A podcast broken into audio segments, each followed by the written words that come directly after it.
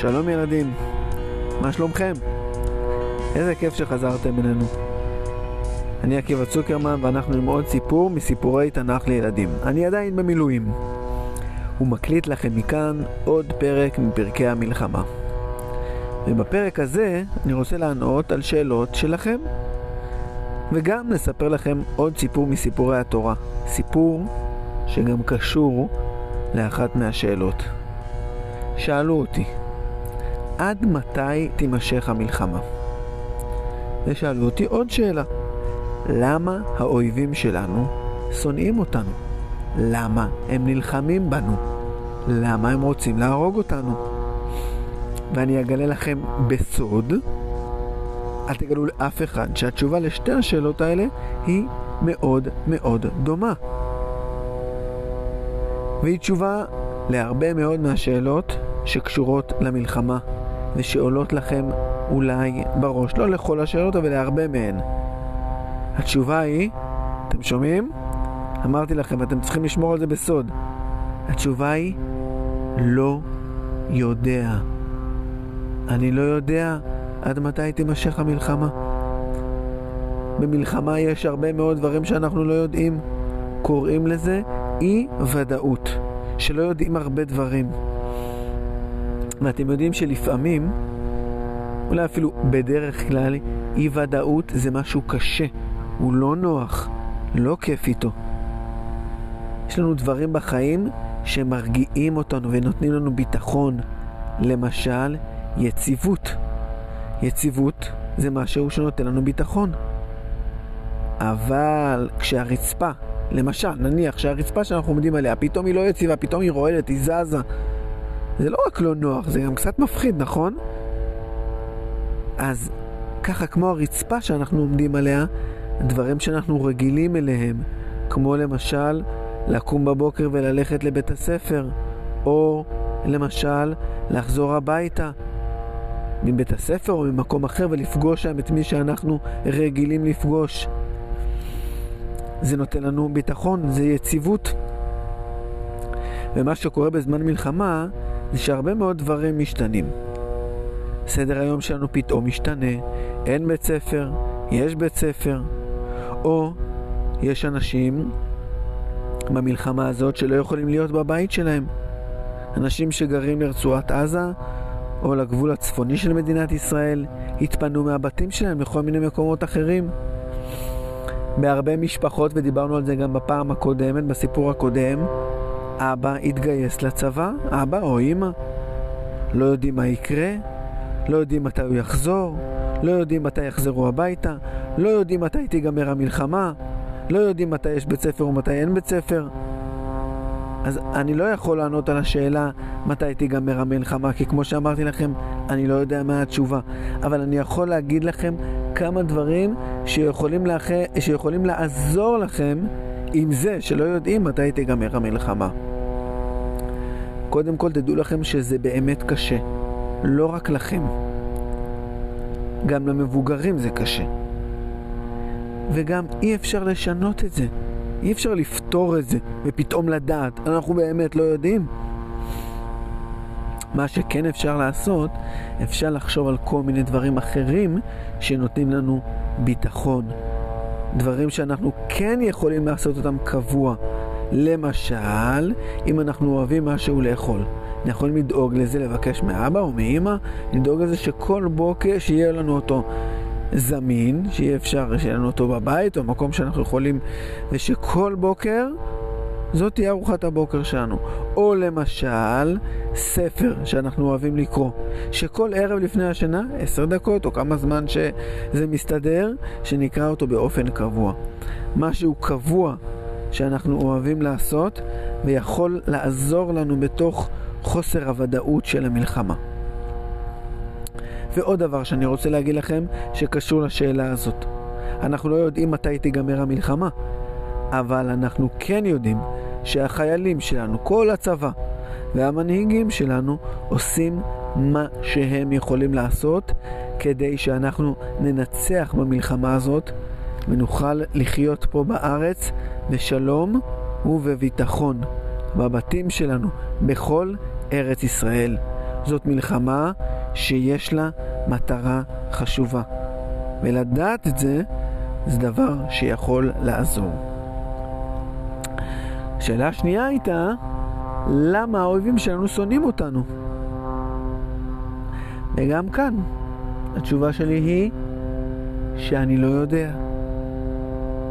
אבל רגע, אל תעצרו את הפודקאסט בגלל שאני לא יודע מה התשובה. אני כן רוצה להגיד לכם על זה משהו. החמאס הוא הארגון ששולט ברצועת עזה. סיפרנו על זה בפרק הקודם. לחמאס יש צבא, יש להם לוחמים, יש להם נשק. הם יזמו וביצעו את ההתקפה בשמחת תורה. החמאס הוא ארגון דתי. לא, לא, הלוחמים של החמאס לא שומרים שבת ולא מתפללים בבית כנסת. הם דתיים של דת אחרת, לא דתיים של היהדות. הם דתיים מוסלמים, דת האסלאם. והם לא רק דתיים מוסלמים, הם רוצים, אפילו מאוד רוצים, שכולם יהיו דתיים כמוהם. והם נלחמים בנו בגלל שאנחנו עם אחר, אנחנו עם ישראל. ובגלל שאנחנו חלק מהיהדות. אני רוצה לספר לכם סיפור שקשור לזה. סיפור מהתורה. סיפור על איש אחד שקראו לו אברהם. ולאבא של אברהם קראו תרח. אברהם ואבא שלו תרח היו גרים בבבל. לאברהם היו שני אחים. לאחד קראו נחור. אני מאוד מקווה שזה לא בגלל שהוא היה נוחר חזק מדי כשהוא ישן. לשני קראו הרן. אברהם והאחים שלנו בזמן שאנחנו מספרים עליו לא היו ילדים קטנים, הם היו בעצמם מבוגרים. הם התחתנו, לחלק מהם נולדו ילדים. למשל, אברהם התחתן עם שרי. לאברהם ושרי לא נולדו ילדים. הם היו נשואים והם חיכו וגם התפללו שיוולדו להם ילדים. ולהרן, אח של אברהם, כן נולד לו בן, היה לו בן קטן. לבן של הרן, אח של אברהם, קראו לוט.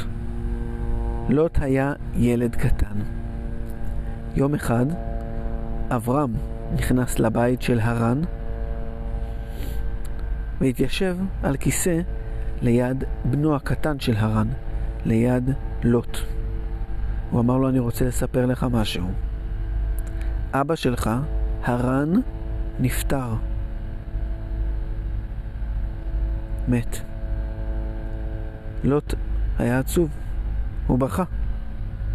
הוא שאל את אברהם, אבל מי ישמור עליי עכשיו? מי ידאג לי? אז אברהם ענה לו, אל תדאג.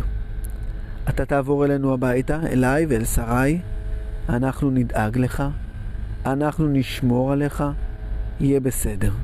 יהיה לך חדר ומיטה אצלנו בבית, אנחנו נעביר את כל הבגדים, וכשתצטרך בגדים חדשים, אנחנו נקנה לך, אנחנו נשלח אותך כל יום לבית הספר, אנחנו נדאג לך ונהיה לך כמו אבא, כמו אימא.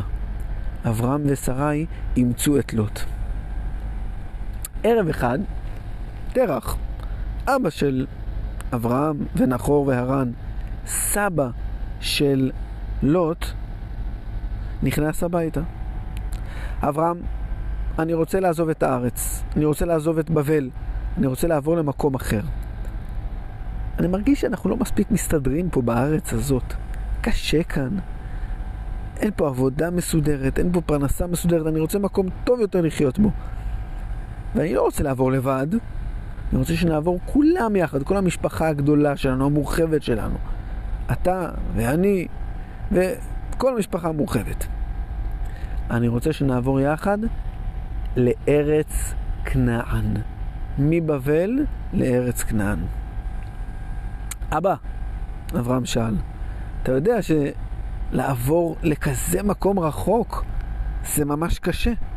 זו דרך ארוכה מאוד. לא מאוד, מאוד מאוד מאוד. צריך לדאוג כל הדרך הזאת לאוכל ושתייה.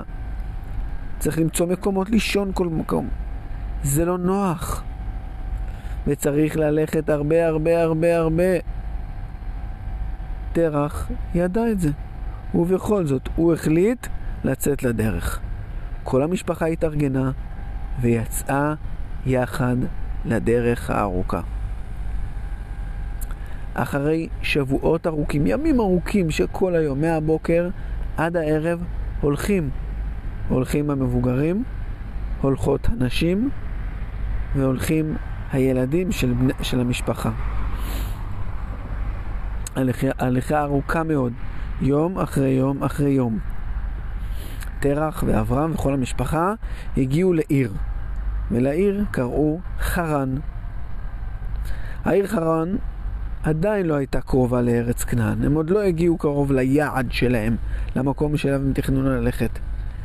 מצד שני, היא גם לא הייתה מאוד מאוד רחוקה מארץ כנען.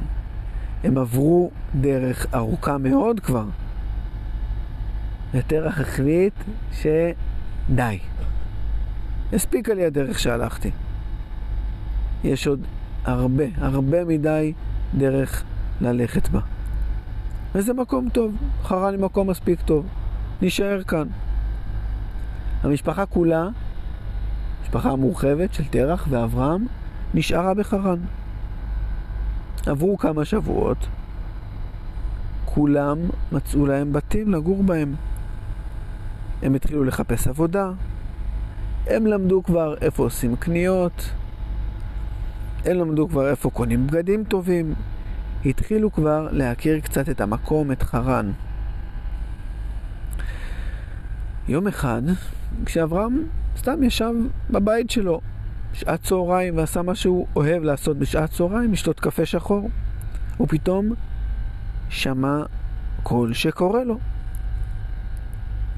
זה היה קול קצת מוזר. ואברהם שאל בקול רם, מי קורא לי? לא הייתה תשובה. שוב הוא הרגיש שהוא שומע קול שקורא לו. הוא שאל, מי זה? אין תשובה. זה הרגיש לו קול לא רגיל, קול מוזר קצת. האמת היא שהוא שמע את הקול הזה לא רק באוזניים שלו, הוא שמע אותו גם בבטן התחתונה שלו. מרעיד קצת את הבטן כשהוא שומע אותו. הוא עצם את העיניים והחליט להתרכז בפעם הבאה שהוא ישמע את הקול הזה. ואז הוא שמע טוב יותר. את הקול קורא לו, לך לך מארצך וממולדתך ומבית אביך אל הארץ אשר אראך. אברהם הרגיש והבין שהשם מדבר אליו. והשם אומר לו ללכת, לא להישאר בחרן, לצאת שוב למסע, לארץ אחרת.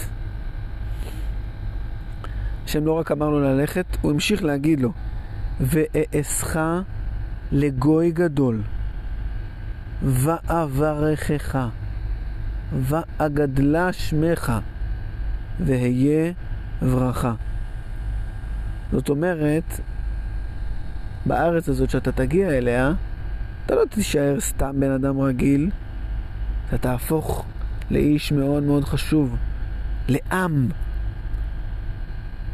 והעם הזה יהיה מבורך, תהיה לו ברכה כשהוא יחיה בארץ הזאת שאתה תעבור אליה, תהיה לו ברכה. ועברך מברכך ומקללך האור. כלומר, לא רק שתהיה לך ולעם שלך ברכה, אלא כל מי שיעזור לך לחיות בארץ הזאת ולהתבסס בה בביטחון, גם הוא יהיה חלק מהברכה שלך. אבל מי שיפריע לך לחיות בארץ כנען, הוא יהיה מקולל. ונברחו בך כל משפחות האדמה. כלומר, בסופו של דבר, כל המשפחות בעולם, כל האנשים שחיים בעולם, יתברכו ממך, ייהנו מהברכה שלך. אתה תחיה בארץ הזאת ותהיה חשוב, ותהיה מבורך, וכולם יתברכו ממך, יקבלו מהברכה שלך. והארץ הזאת שהשם דיבר עליה כשהוא אמר לאברהם לעזוב את חרן וללכת, היא אותה ארץ שבעצם תרח תכנן ללכת אליה מראש. ארץ כנען. והיא הארץ שאנחנו קוראים לה ארץ ישראל. היא הארץ של אברהם, שהשם הבטיח לאברהם, שהשם ציווה על אברהם ללכת אליה.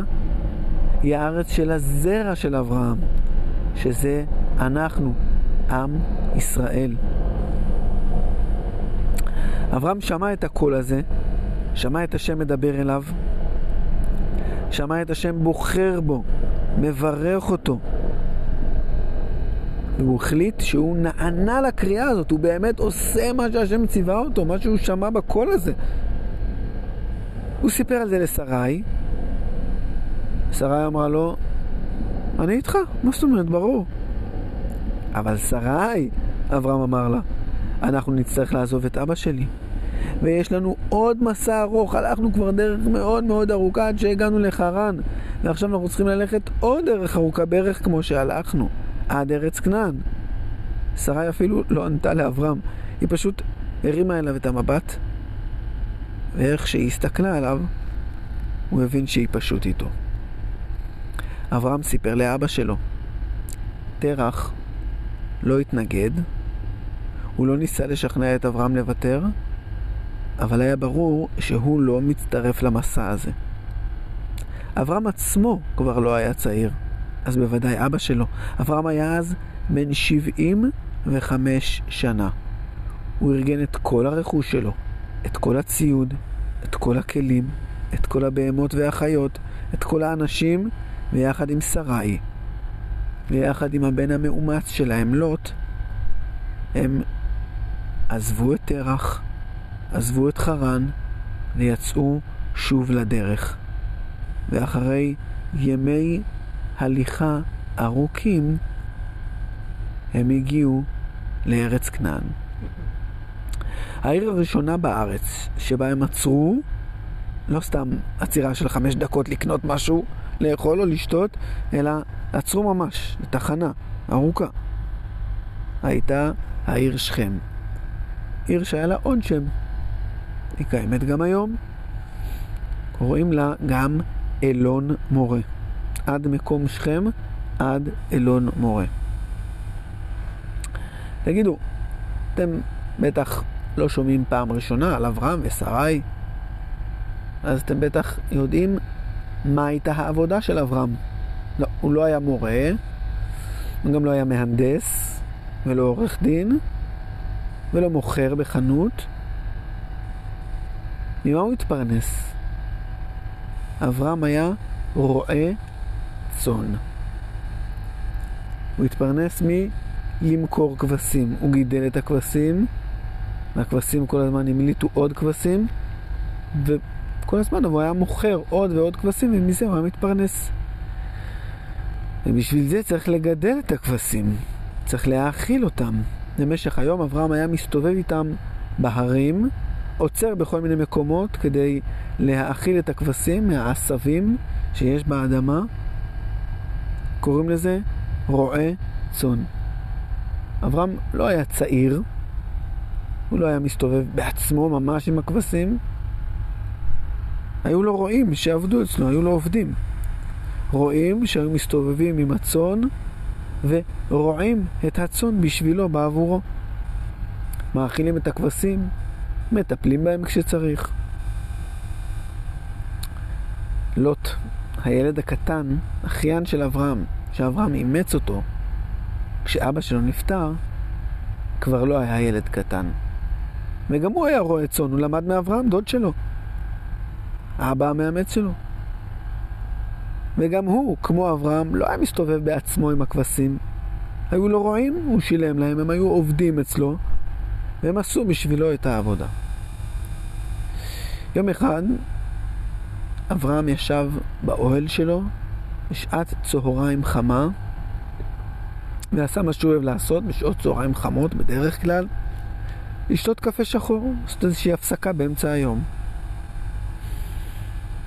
כשאברהם היה שותה קפה הוא היה אוהב להסתכל על האופק לכל הכיוונים, והוא היה גם אפילו מסתובב קצת מסביב לאוהל שלו. מחפש אנשים שעוברים בדרך, שהם עייפים מהדרך. אברהם ידע מה זה ללכת דרך ארוכה. כשהוא היה פוגש אנשים עייפים באמצע הדרך, הוא היה מיד מציע להם לבוא אליו הביתה, לנוח קצת, לשתות מים, לאכול משהו.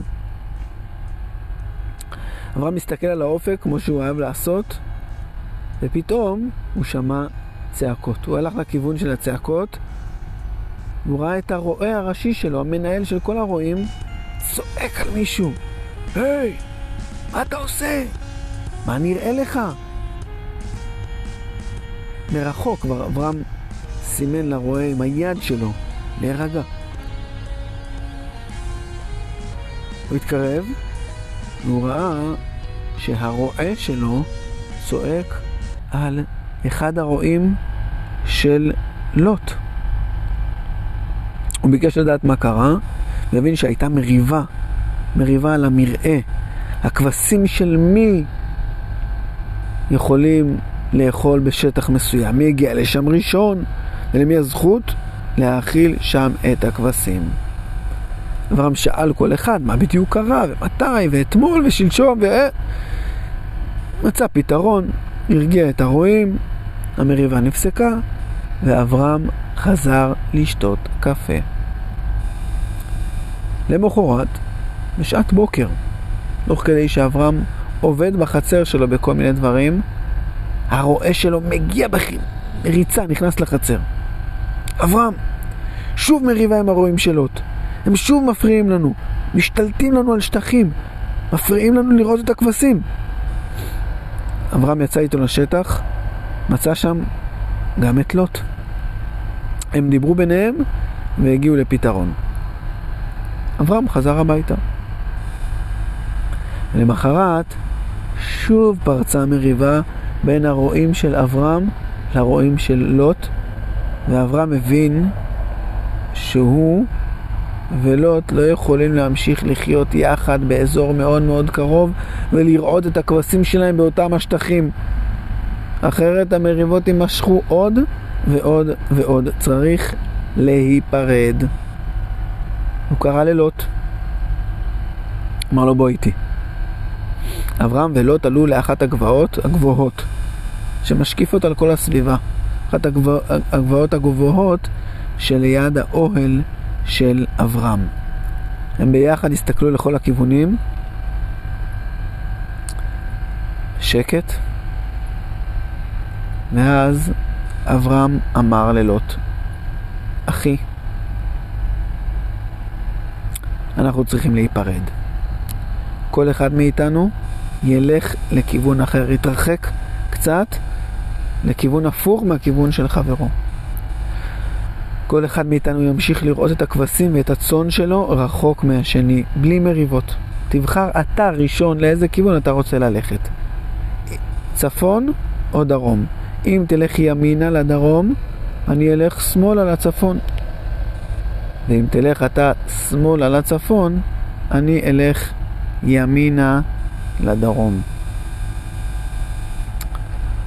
אתם בטח שואלים את עצמכם, מה פתאום אני קורא לימין הדרום ולשמאל הצפון. אז תדעו לכם שבעולם של אברהם ולוט, בעולם של התנ"ך שלפני שלושת אלפים שנה, אנשים היו עומדים בדרך כלל כשהם רצו לדבר על כיוונים עם הגב לים התיכון, לפחות בארץ כנען, בארץ ישראל, עם הגב לים התיכון, לכן קראו לו גם הים האחרון, כי הוא מאחורי מי שעומד להסתכל על הכיוונים. ומזרח, איפה שהפנים פנו אליו, זה היה נקרא קדם, עם גב לים התיכון, עם פנים למזרח, לקדם, קדימה. ואז כשעומדים בצורה הזאת, בכיוון הזה, ימינה זה דרום, ושמאלה זה צפון. אז אברהם אמר ללוט, תבחר אתה, אתה תלך לצפון, אני אלך לדרום, אתה תלך לימין, אני אלך לשמאל. לוט שם את היד שלו מעל העיניים והסתכל על האופק. לצפון ולדרום. הוא צמצם את העיניים שלו והתאמץ. מסתכל למזרח ולמערב. הסתובב לכל הכיוונים. מסתכל לשם ולשם. כשהוא הביט מזרחה, הוא התעכב. למטה, מתחת להרים שעליהם עמדו אברהם ולוט, היה מקום ירוק מאוד, מלא מלא עשב, מלא מים, כיכר הירדן. והמקום הזה מצא חן בעיני לוט. הוא הוריד את היד מהעיניים, הסתכל על אברהם ואמר לו, אני לא אלך לאף אחד מהכיוונים שאתה הצעת, לא לצפון ולא לדרום. אני הולך מזרחה. אני עוזב את הארץ. אני עובר לכיכר הירדן. עוד באותו יום, לא תרגן את כל הציוד שלו, את הרועים, את הנשים, את הילדים, את הצאן, את הגמלים, את החמורים, את כל הכלים שלו והחפצים שלו, הכל הכל הכל היה מאורגן בשיירה, ולוט יצא לדרך. אברהם נשאר במקומו, נשאר באוהל שלו, בארץ כנען, ולוט עבר לכיכר הירדן, לעיר סדום. זוהי פרשת לך לך, הפרשה שקוראים השבת. פרשה על הקול שקרא לאברהם ללכת לארץ כנען, והבטיח לו שאם הוא יחיה בארץ כנען, יהיו לו חיים של ברכה בארץ הזאת. ברכה לו ולזרע שלו, וברכה לכל העולם שיתברך ממנו. אבל יחד עם הברכה הזאת שהשם הבטיח לאברהם, הוא גם אמר לו, יהיו כאלה שיפריעו לך, שיקללו אותך. ואותם הקדוש ברוך הוא יקלל בחזרה, הוא יאור אותם, זאת אומרת, יקלל אותם. אני רציתי לענות על שאלה שלא ידעתי מה התשובה אליה. למה הגויים שלנו שונאים אותנו? למה הם נלחמים בנו? אני לא יודע מה התשובה, אבל אני יודע שהשם בחר באברהם. והשם הבטיח את הארץ הזאת, ארץ כנען, ארץ ישראל, לאברהם. ויש יש לנו שכנים, יש לנו גויים שחיים לידינו, מוסלמים, שלא מוכנים לקבל את זה. הם רוצים לריב איתנו על הארץ. הם רוצים לגרש אותנו מהארץ. הם רוצים להילחם איתנו. אנחנו רוצים ברכה. הם רוצים קללה. אנחנו רוצים חיים, והם בוחרים ברע ובמוות. אנחנו נילחם בהם, הצבא שלנו והחיילים הגיבורים והאמיצים שלנו יילחמו בהם. אנחנו לא שמחים על המלחמה הזאת, לא בחרנו בה, אבל אנחנו מוכנים אליה. אנחנו נילחם הכי טוב שאנחנו יכולים, ואנחנו ננצח, בעזרת השם. זהו, עד כאן הפרק שלנו להיום. אנחנו ניפגש, בעזרת השם, בסיפור הבא של סיפורי תנ"ך לילדים. תודה רבה שהאזנתם לנו. להתראות.